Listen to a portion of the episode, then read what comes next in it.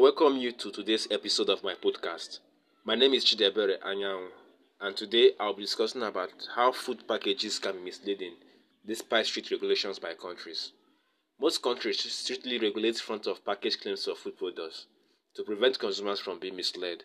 But despite these regulations, research has shown that consumers sometimes still purchase food products whose actual nutritional contents do not correlate with what the food label says.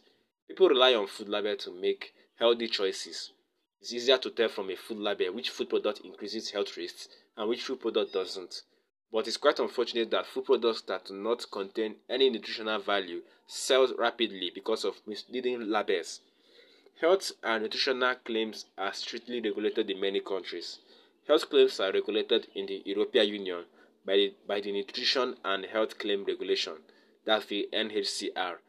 NHCR requires that health claims on the front of package of food products to be based on scientific evidence to prevent consumers from being misled by unclear and incorrect information. According to Ellie Krieger, a, column, a columnist that writes for Washington Post, unlike explicit um, ex, explicit written nutrition claims such as low sodium, which are subject to strict governmental regulation, the implied health messages of package design are entirely up to the manufacturer.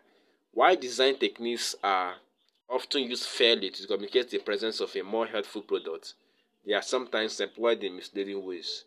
Sally Wadika, a contributing writer at Consumer Reports, says, Little wonder, then, that food marketers strive to come up with healthy sounding slogans that fall outside FDA regulation.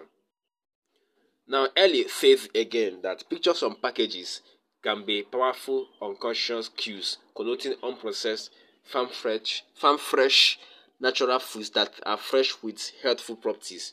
Very often, the ingredient list tells a different story.